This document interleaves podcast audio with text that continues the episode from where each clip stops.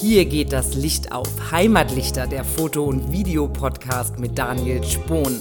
Spannende Gäste, interessante Gespräche und wahre Leidenschaft für das schöne Foto. Blende auf. In der heutigen Folge unterhalte ich mich mit Michael Dostal. Der Freinsheimer ist Geschäftsführer des Vielfaltsmagazins, dem Genießerportal für alle, die noch mehr Pfalz entdecken und erleben wollen, und das Ganze online als auch in einem hochwertigen Printmagazin.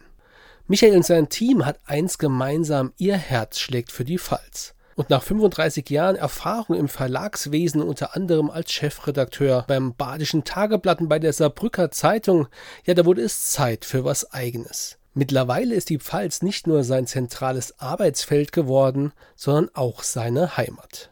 Das Projekt Vielfalt ist mittlerweile in seinem sechsten Jahr und welche Herausforderungen, aber auch welche Chancen der Geschäftsführer und Genießer Michael Dostal dabei zu bewältigen hat, darüber unterhalten wir uns in dieser Folge und natürlich kommt dabei auch die Fotografie nicht zu kurz. Jetzt also viel Spaß mit dem Gespräch mit Michael Dostal. Ja, hallo Michael, herzlich willkommen im Heimatlichter Podcast. Schön, dass du dabei bist. Hallo Daniel, gerne. Ich freue mich auf das Gespräch. Ja, super. Ja, sag mal, Michael, das Printmagazin Vielfalt, das feiert ja, wenn ich es richtig gesehen habe, dieses Jahr sein fünfjähriges Jubiläum. Ja, die Printausgabe von Vielfalt, die erscheint alle zwei Monate und versteht sich, wenn ich eure Homepage zitieren darf, als Zitat Genießerportal für alle, die noch mehr Pfalz entdecken und erleben wollen. Zitat Ende. Äh, jetzt bin ich Saarländer und da fallen mir beim Thema Genuss und Pfalz ähm, direkt vor allem die vielen Weinberge und die Affinität der Region zum Weinkonsum ein. Das ging bei mir sogar so weit, dass ich ja auf dem letztjährigen Fototagen in Freinsheim vergeblich versucht habe, irgendwie ein anderes Getränk außer Wein, Weinschorle oder im besten Fall Traubensaft aufzutreiben. An dieser Stelle viele Grüße an den Veranstalter André Straub. Ja, als Saarländer, da brauche ich einfach auch mal ein Bier. Aber Spaß beiseite. Was macht denn den Pfälzer deiner Meinung nach zum Genießer und mit was kann die Region noch aufwarten, vielleicht auch außerhalb der Kulinarik? Also zuallererst kann ich den Saarländer an der Stelle beruhigen.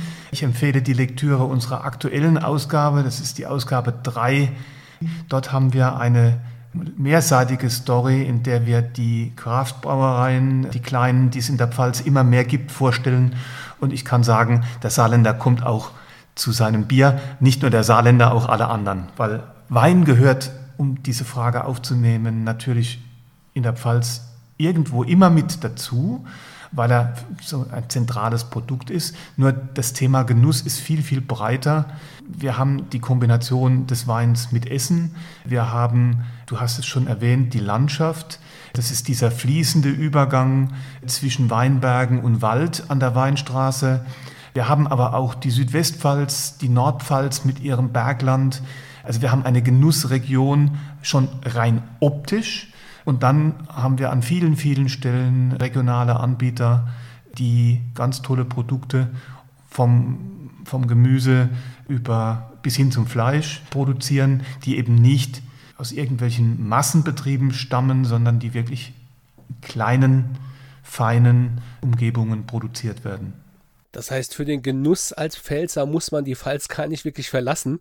Und das mit dem, ja, mit dem optischen Genuss in der Pfalz, gerade Pfälzerwald, die Weinstraße, die Weinberge, das kann ich wirklich bestätigen. Wenn jetzt noch die Grafbrauereien äh, in der Pfalz aus dem Boden sprießen, dann hat die Pfalz für mich auch noch was, ja, an Vielfalt dazu gewonnen. Ja, Vielfalt. Das funktioniert ja vor allem als Zusammenspiel von Homepage und von Printmagazin. Würdest du sagen, dass diese Zusammenarbeit Arbeit dieser beiden Medien, die ja irgendwie auch ja, immer mehr in Konkurrenz stehen, eigentlich eine sinnvolle Rettung für Print ist? Oder ergeben sich da auch noch ganz andere Vorteile, wenn man beides kombiniert? Also es ist jetzt eine sehr, sehr breite, weite Frage. Zum einen, ich glaube nicht, dass Print wirklich stirbt. Natürlich geht Print vor allen Dingen im aktuellen Bereich stark zurück. Wir sind aber also deshalb stark zurück, weil die Online-Medien an der Stelle einfach schneller und, und von vielen Leuten auch viel intensiver auf dem, auf dem Smartphone, auf dem Tablet genutzt werden. Bei uns ist es so, wir haben ganz am Anfang gesagt, wir stellen sozusagen den, den Online-Bereich, die Webseite, die, die Services, die wir anbieten, in den zentral in den Mittelpunkt und die das war 2015, also wir sind jetzt, wie du es vorhin gesagt hast, nach unserem fünften Geburtstag im sechsten Jahr. Die Leserinnen und Leser oder die Nutzerinnen und Nutzer haben uns damals ganz, ganz schnell in den ersten drei Monaten zu verstehen gegeben, euer Magazin wollen wir auch ohne digitalen Service einfach nur als Print. Ich erkläre mir das einfach dadurch, wir sind ein Nischenprodukt, wir sind keine Tageszeitung mit einer Massenauflage, sondern wir richten uns an eine genussorientierte, pfalzliebende sozusagen Leserschaft oder Nutzerschaft.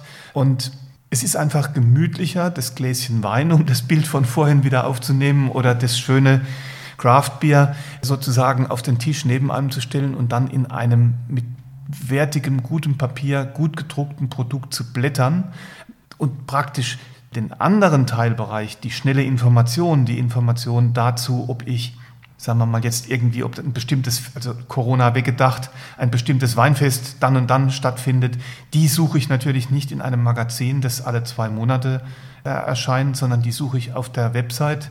Und das hat auch bis Corona sehr, sehr gut funktioniert, weil wir zum Teil von unseren rund 30.000 Zugriffen auf die Website fast 80 bis 90 Prozent auf diesen Terminservice haben. Und von daher sind das Lesen im Printmagazin und das sich schnell informieren im Digital, auf dem digitalen Weg eigentlich bei uns keine Konkurrenten, sondern Ergänzungen. Ich denke, das ist überhaupt auch bei allen Printmedien so, dass Print und Web sich gegenseitig stützen, bin ich fest davon überzeugt, dass das auch der Weg ist, der sozusagen für Produkte, wie wir sie machen, die Nische ist, in der das dann funktionieren kann.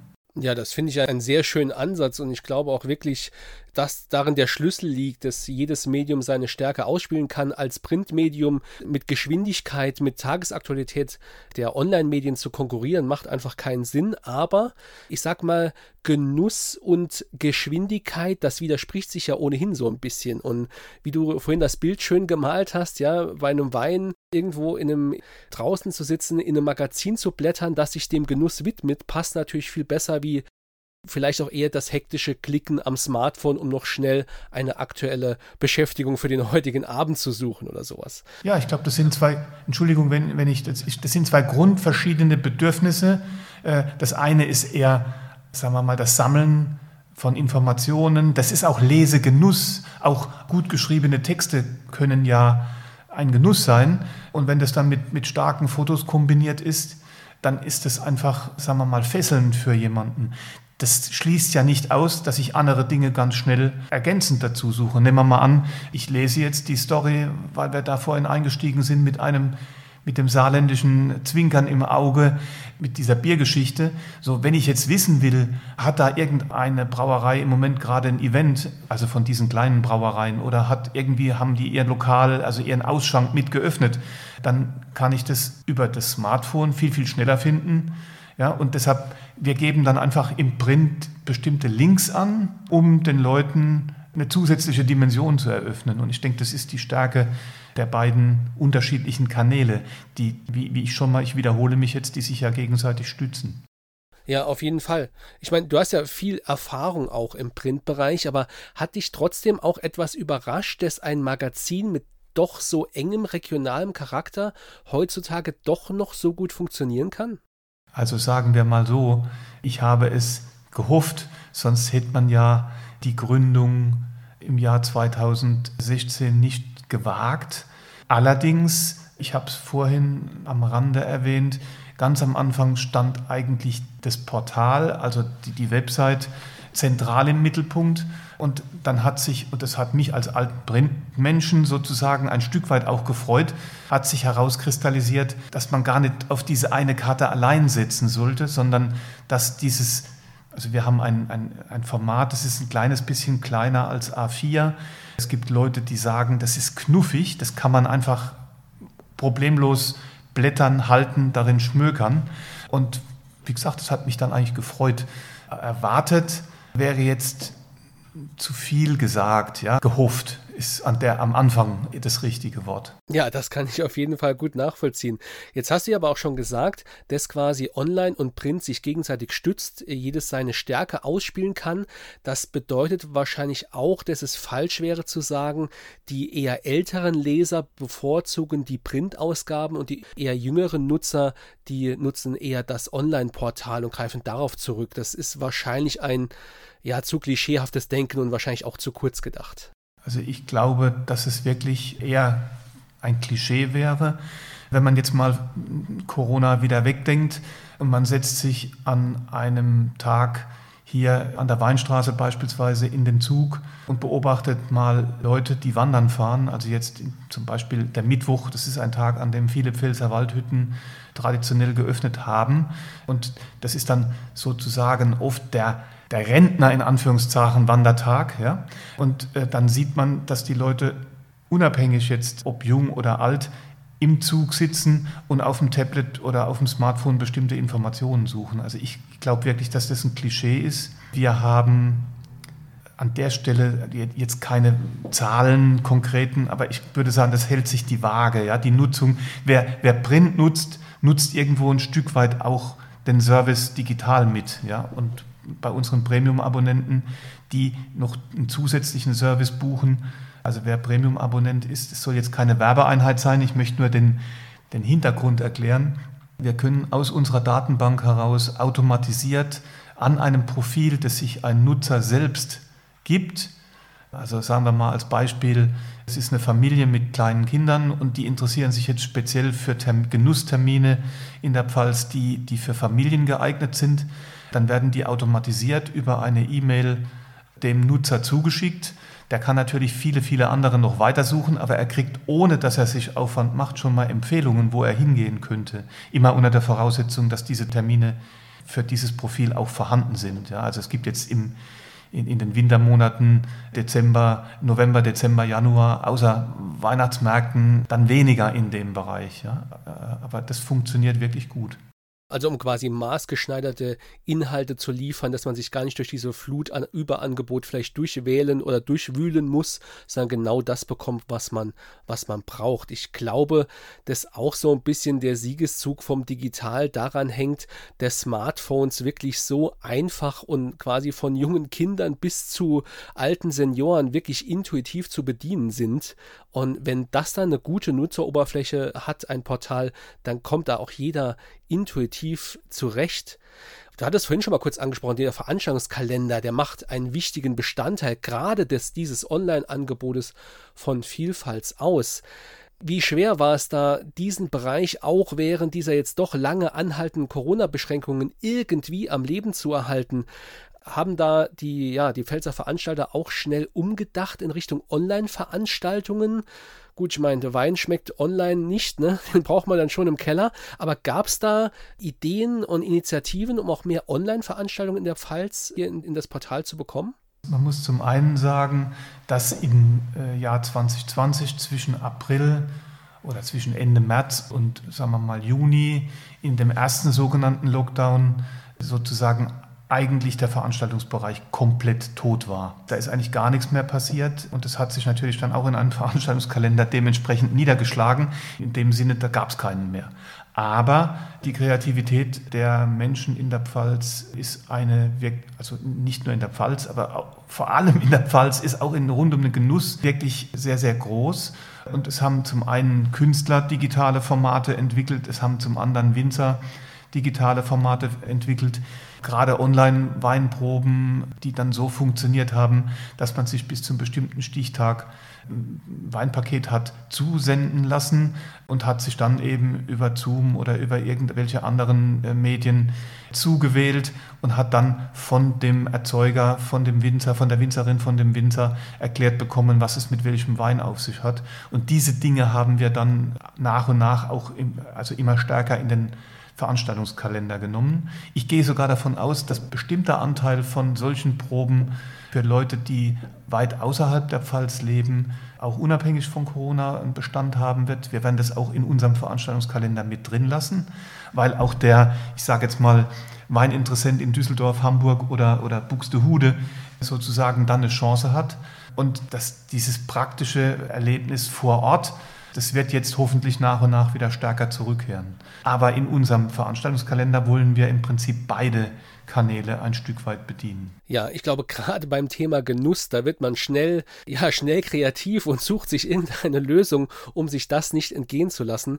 Aber ich finde, das ist ein sehr, sehr interessantes Beispiel, was du da ansprichst, weil ich jetzt schon in ganz vielen Bereichen auch von Ideen gehört habe, die quasi in der Not während der Krise geboren wurden, die aber definitiv auch nach Corona weiterhin ihre, ja, ihre Zielgruppe finden, ihre Kunden finden und immer noch sinnvoll sind. Sie werden vielleicht nicht mehr in dieser Menge angeboten und es ist auch wieder ein Alternativangebot da, aber ich glaube, dass man durch diese notgedrungene Kreativität auch langfristig den Markt doch deutlich belebt hat in so vielen Jahren jetzt Vielfaltsmagazin, da entsteht ja aber wahrscheinlich sowieso auch eine enge Zusammenarbeit mit Veranstaltern, mit regionalen Unternehmen. Da entstehen sicherlich auch, ja, bis hin zu Freundschaften daraus.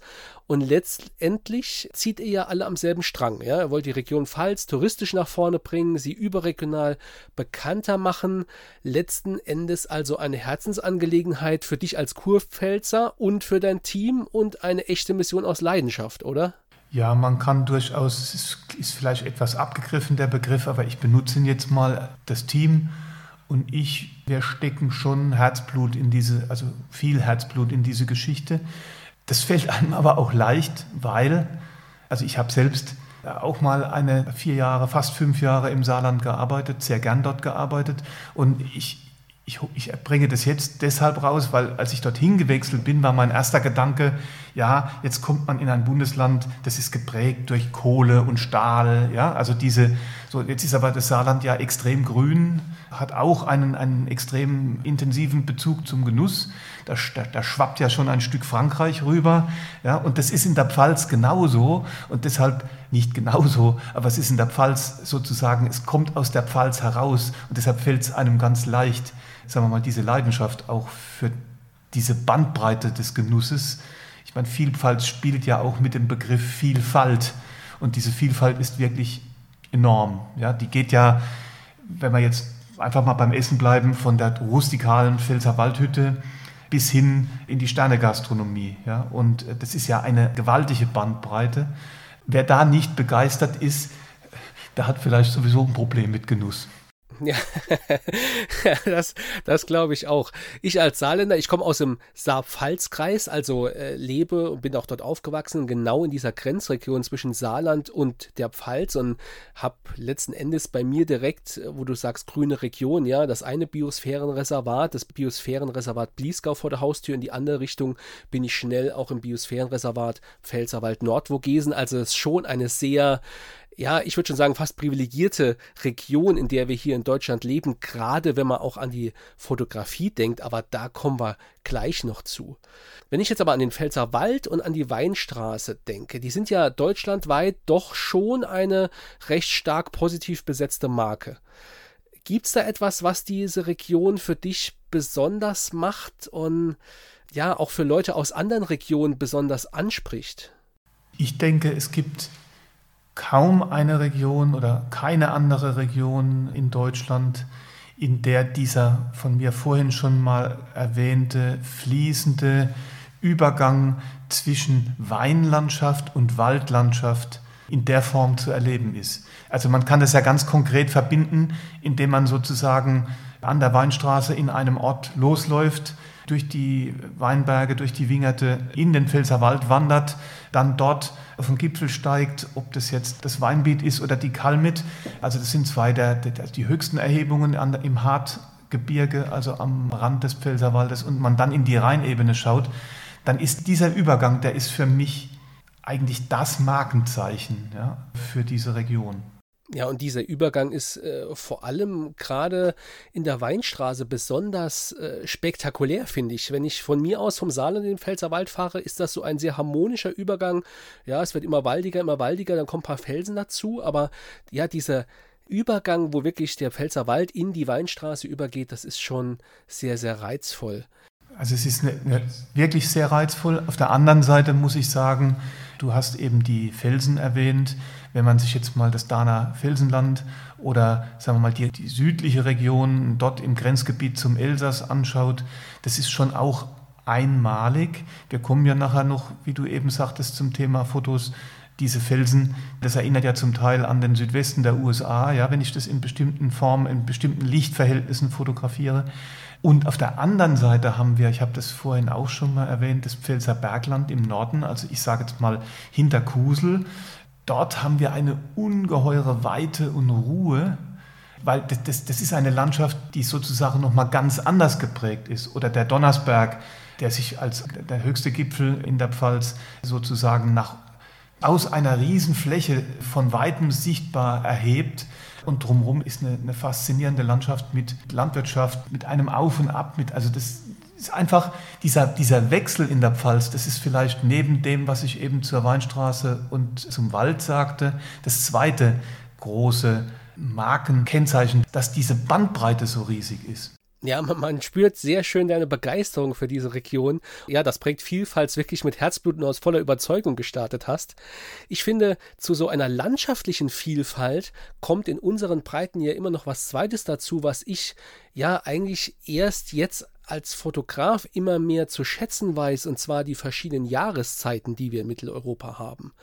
Gibt es da für die Pfalz eine Jahreszeit, die du besonders reizvoll findest und die du vielleicht auch ja, unseren Hörern für einen Besuch der Pfalz besonders ans Herz legen möchtest? Es ist natürlich so, dass immer noch, sagen wir mal, September, Oktober, der Herbst, wenn sich sozusagen mit beide, also das alles färbt, ja, eine ganz leuchtende Zeit ist. Nur ich persönlich finde, dass auch gerade wenn man jetzt, sagen wir mal, auf die Hart zufährt, also man kommt von der Rheinebene Richtung Pfälzerwald und man wundert sich, dass da bestimmte Dinge so gelb sind ja, oder so, so gelblich. Und damit meine ich jetzt nicht die Probleme, die wir durchaus auch haben, also sprich Waldprobleme durch Klimawandel, sondern in dem Fall meine ich schlicht die Blüte der Esskastanien, die man bei uns ja Käste nennt. Also das ist das, was man die Früchte, die man dann in, in der Weihnachtszeit oft in diesen kleinen Öfen geröstet bekommt, die, die auch zu neuem Wein oft serviert werden. Und im Moment blühen diese Bäume. Also das ist ein ganz faszinierendes Bild. Also was ich damit sagen will, ist von der Mandelblüte angefangen, also da sind wir irgendwo im, Anfang März, eine, ein Ran in den letzten Jahren, wo die Leute einfach gezielt zum Blütenerlebnis hierher kommen, über die Dinge, wenn dann die Streuobstwiesen im April, Mai in der Blüte stehen oder je nach Klima, je nach Wettersituation, vielleicht auch schon mal Ende März. Und dann jetzt das mit der Kastanienblüte und dann nach und nach gehen wir dann über den Sommer in den Herbst. Dann finde ich, ist eigentlich ist das ganze Jahr über an der Stelle immer irgendwo etwas anderes los, was es besonders macht. Ja. Ja, ich finde, das sagst du meiner Meinung nach was ganz Wichtiges und auch Spannendes, was wir Fotografen vielleicht so ein bisschen verinnerlicht haben, denn wenn man genau hinblickt, dann findet man zu jeder Jahreszeit was Besonderes, was Spezielles, was Schönes in der Landschaft. Ob das jetzt die eine Pflanzenart ist, die gerade in Vollblüte ist und fantastisch aussieht, oder die gesamte Landschaft, da hat wirklich alles was. Und ja, für mich als Naturfotograf ist ähnlich wie bei dir, insbesondere der Frühsommer, das Frühjahr ist besonders spannend, wenn dann auch wieder so ein bisschen ja, die kleinen und großen Tiere aktiver werden, wenn wieder Leben in die Wiesen und Wälder zurückkehrt und natürlich für die klassische Landschaftsfotografie der Herbst mit den bunten Farben, Inversionswetterlagen. Das muss man einfach mal auch erlebt haben, wenn dann dieser frühmorgendliche Nebel, wenn dieses Nebelmeer zwischen den Felsen hindurchschwappt durch den Pfälzerwald. Das ist wirklich reizvoll. Und bei diesem Punkt sind wir natürlich auch gerade ein sehr guter Übergang zum Thema Fotografie. Kommen wir doch mal zum Stellenwert der Fotografie bei Vielpfalz für eine Homepage und vor allem für ein Printmagazin sind ja stimmungsvolle, ästhetische Bilder besonders wichtig. Aber auf was achtet ihr beim Zusammenspiel, beim Zusammenstellen von Texten und Bildern? Habt ihr da einen bestimmten Schwerpunkt? Überwiegt da das eine oder das andere? Worin siehst du die Stärken guter Fotos für die Attraktivität des Magazins? Also man muss an der Stelle sagen, dass wir nicht die, eine Linie haben, die sagt, Foto vor Text oder Text vor Foto, sondern das hängt immer ein bisschen von den Themen ab. Sprich auch von dem Bildmaterial, äh, das man erhalten kann oder das man produzieren lassen kann.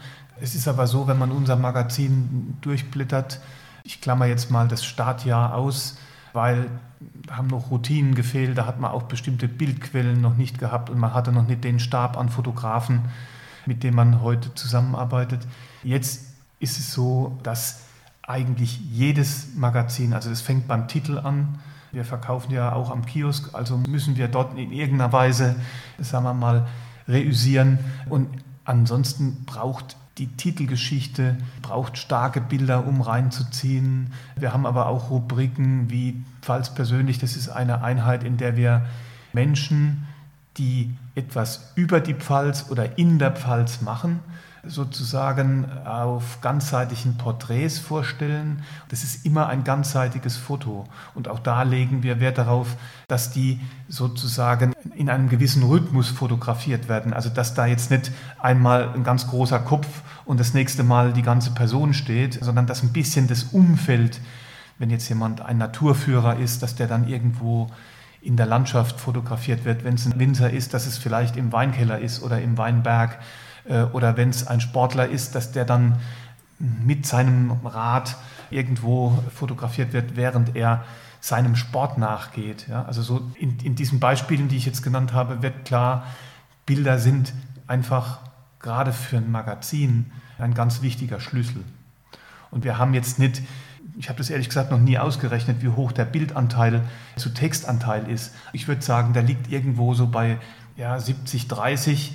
60, 40, wobei in Bildern ja auch Texte stehen, die Bilder erklären. Also ich meine jetzt nicht nur kurze Bildtexte, sondern auch Erläuterungen, wie jetzt zum Beispiel die Funktion, die einfalls persönlich Porträt betrifft. Da platzieren wir dann den Text im Bild, schaffen also im Prinzip eine Einheit aus Text und Bild.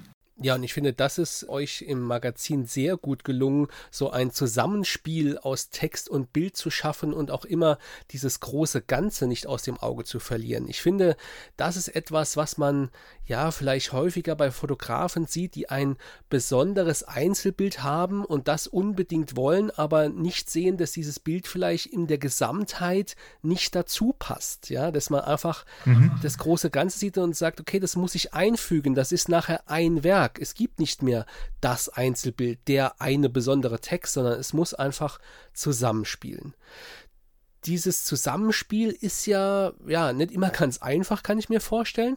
Ist es bei Vielfalt so, dass ihr klassischerweise die Textautoren und die Fotografentätigkeiten voneinander trennt oder kommt es auch mal vor, dass ihr fertige Artikel, also Bilder und Text von einer Person geliefert bekommt? Alle Varianten. Es gibt die Variante, wo jemand, äh, ein Autor, eine Autorin, ein Autor nur, nur in Anführungszeichen den Text liefert. Es gibt Varianten, in denen Schreiber auch Bilder mitliefern. Und es gibt schwerpunktmäßig auch die Variante, wo man Bilder sozusagen über Fotografen bezieht oder über Bildagenturen bezieht oder über Bild aus Bilddatenbanken zur Verfügung gestellt bekommt und die in, mit dem Text kombiniert. Also es ist, es ist sehr themenabhängig und sehr personenabhängig, aber jedes Heft ist eigentlich ein Mix. Ich hätte jetzt noch eine, eine Frage, die ich in ähnlichem Zusammenhang auch schon an den Verleger Ulf Tietke aus dem Schwarzwald und zwar in Folge 5 der ersten Staffel des Heimatlichter Podcasts gestellt habe.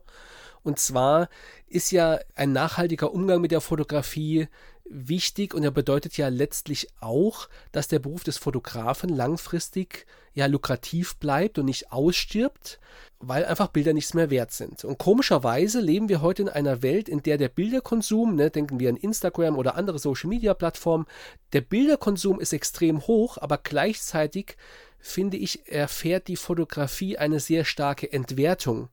Wie siehst du da die Zukunft der Fotografen und wie kann oder sollte vielleicht auch die Printbranche da mehr Verantwortung übernehmen?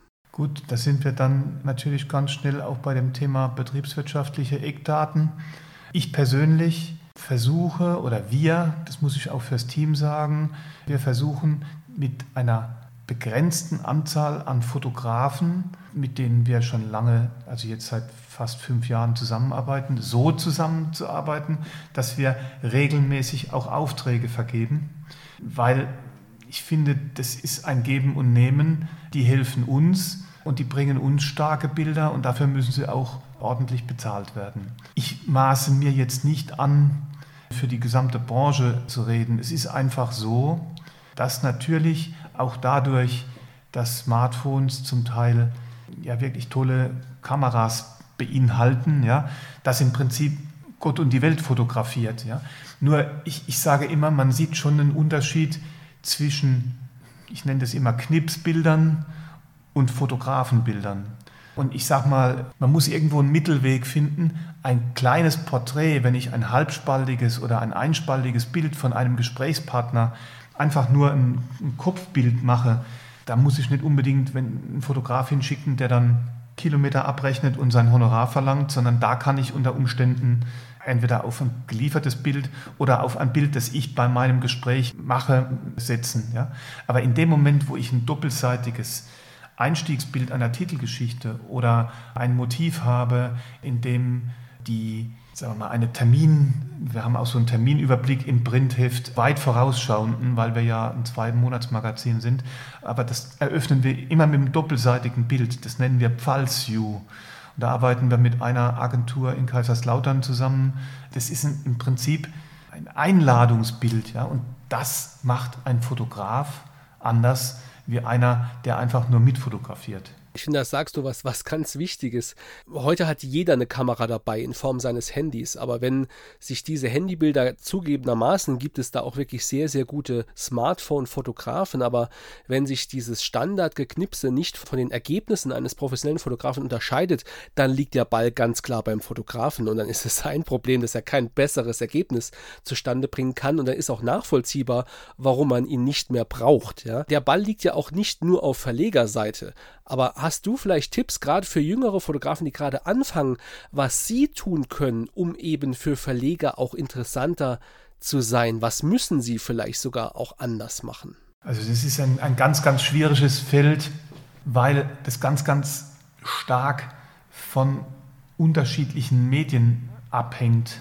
Was ich damit sagen will, ist, das Tageszeitungsgeschäft ist an der Stelle, denke ich, ein anderes als jetzt ein Magazingeschäft. Und im Endeffekt gilt, man muss einfach überzeugen. Das ist übrigens auch mit Texten so. Auch Texte werden in Teilen äh, auf der Basis von, ich nenne das immer Copy- und Paste-Journalismus. Das heißt, da werden irgendwelche Teile im Internet zusammengesucht und ein bisschen umgeschrieben und so weiter.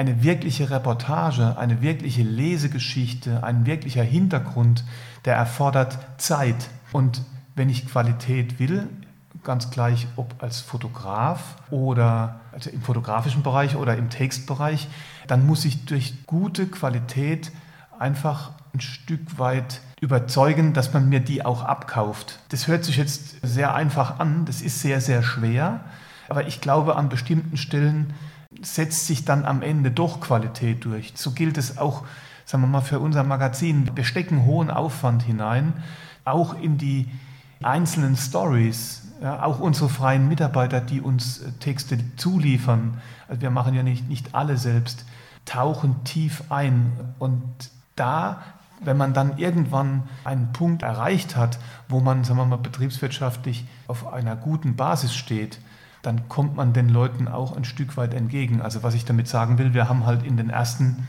ein, zwei Jahren eigentlich Honorare gezahlt, mit denen niemand wirklich was anfangen kann. Es ging aber einfach nicht anders.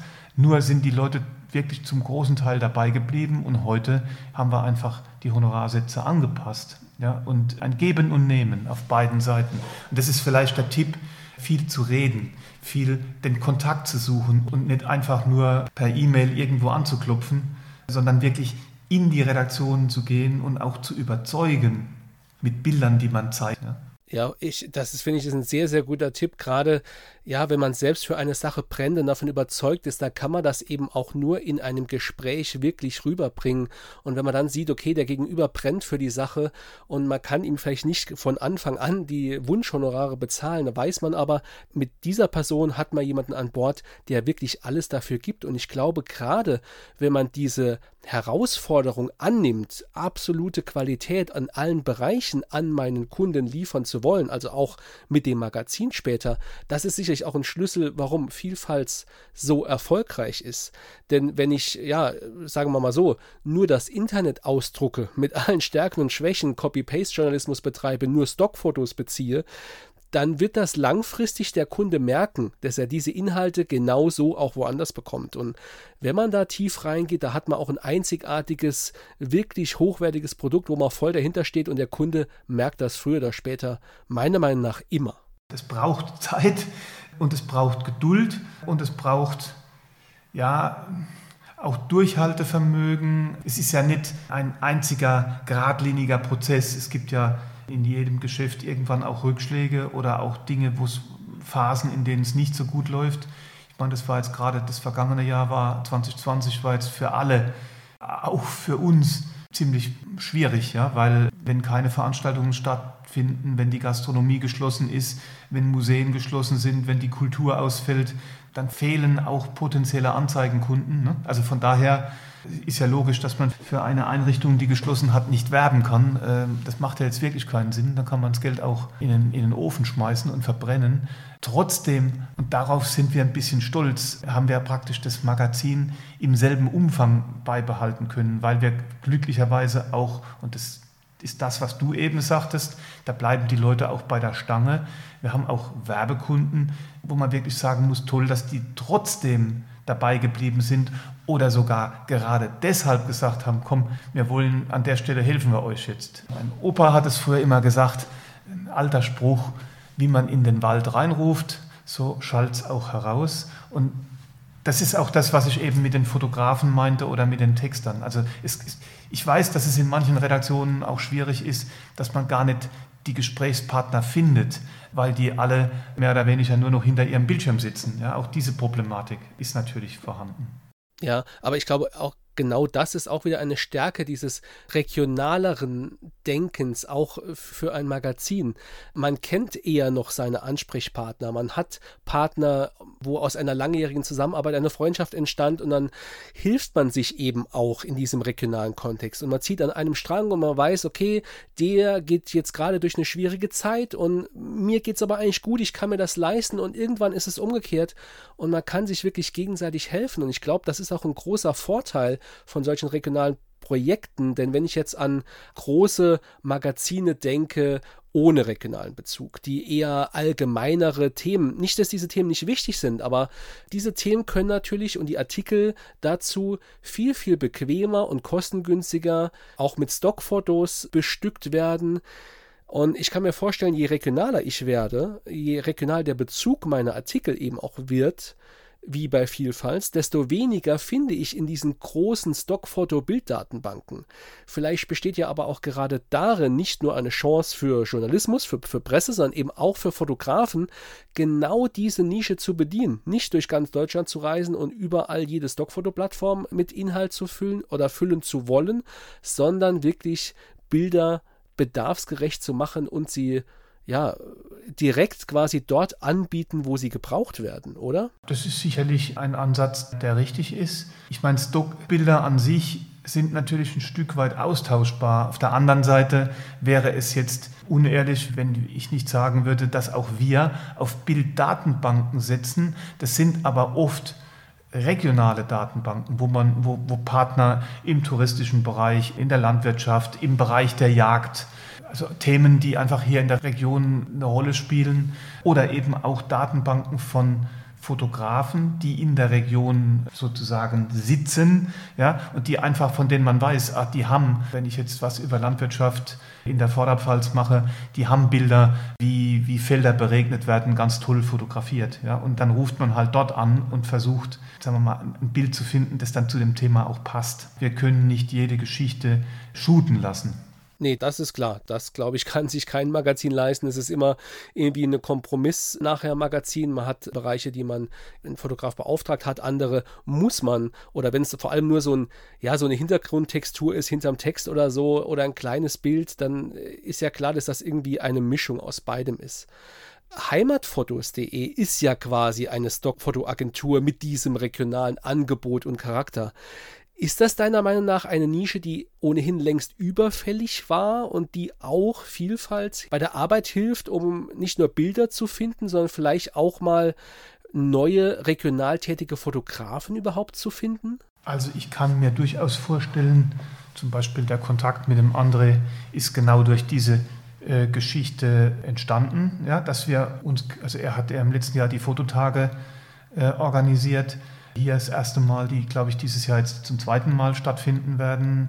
Und so haben wir uns dann irgendwann auch über die Corona-Schiene, wo er eine Aktion gemacht hat, mit einem Friseur hier, der praktisch Menschen mit der Corona-Matte auf dem Kopf und dann hinterher nach dem Haare schneiden zu einem Kunstprojekt abfotografiert hat, ja, um dann dieses Vorher-Nachher darzustellen. Das schon Wobei Heimatlichter jetzt ja, wenn ich das richtig verstehe, also deutschlandweit sozusagen Regionen darstellt. Und für uns selbst ist dann, also wir sind an der Stelle dann wieder pfalzorientiert. Also wir, wir machen keine Geschichten über die sächsische Schweiz oder übers Allgäu, weil das einfach nicht in unser Magazin passt. Aber innerhalb der Pfalz haben wir natürlich auch schon eine Reihe von Fotografen. Aber warum, warum nicht? Warum sollen wir nicht den einen oder anderen neuen, über den man dann auf so einer Plattform stößt, mit dem auch irgendwann in, in eine Kooperation oder in eine Zusammenarbeit kommen. Ja, das ist auf jeden Fall sehr schön zu hören. Ja, Heimatfotos ist natürlich am expandieren. Man könnte sagen, das Ziel von André und Benny ist die Weltherrschaft. Aber die Keimzelle, die Keimzelle ist erstmal im Schwarzwald. Jetzt ist der Pfälzerwald, Saarland dazu, Bayern, Schweiz, wo es dann überall quasi regionale Bilder gibt. Aber das ist sicherlich eine schöne Zusammenarbeit, die man da anstreben kann. Finde ich super.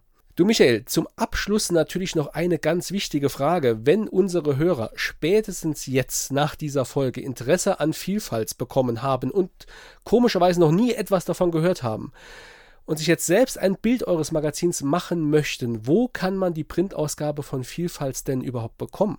Ja, also zum einen wird es sicherlich viele noch geben, die uns nicht kennen, weil fünf Jahre sind ja noch gar nicht so lang. Von daher freut man sich auch, wenn man die Möglichkeit hat, bestimmte Dinge äh, dann auf verschiedenen Kanälen darzustellen. Also uns gibt es ganz einfach zu beziehen als Einzelheft oder im Abonnement über unsere Website. Also wenn man auf vielfalt.de geht, gibt es dort einen Bereich, in dem das alles äh, dargestellt ist. Außerdem kann man uns ganz normal im Zeitschriften- und Buchhandel kaufen. Also das heißt, wir sind an rund 1200 Verkaufsstellen links und rechtsrheinisch. Allerdings, falls jetzt jemand im Schwarzwald diese Folge hört, dort schaffen wir es logistisch nicht, über die Grossisten dann auch vertreten zu sein. Aber da gibt es, wie gesagt, dann die Website. Ja, also die Direktbestellung bei euch bei Vielfalt, die geht und funktioniert natürlich deutschlandweit.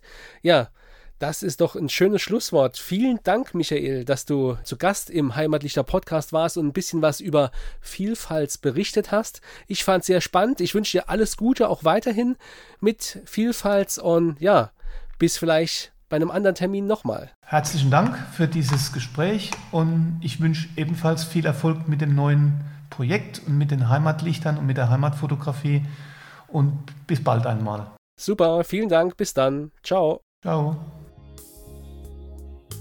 Das war der Vielpfälzer Michael Dostal im Gespräch. Ja, und wenn ihr ähnliche regionale Projekte kennt, dann schickt uns die gerne an info@heimatlichter.com. In zwei Wochen geht es hier weiter und wir bleiben zunächst mal in der Pfalz, genauer gesagt im Pfälzerwald. Denn dann ist der Fotograf Stefan Engel zu Gast.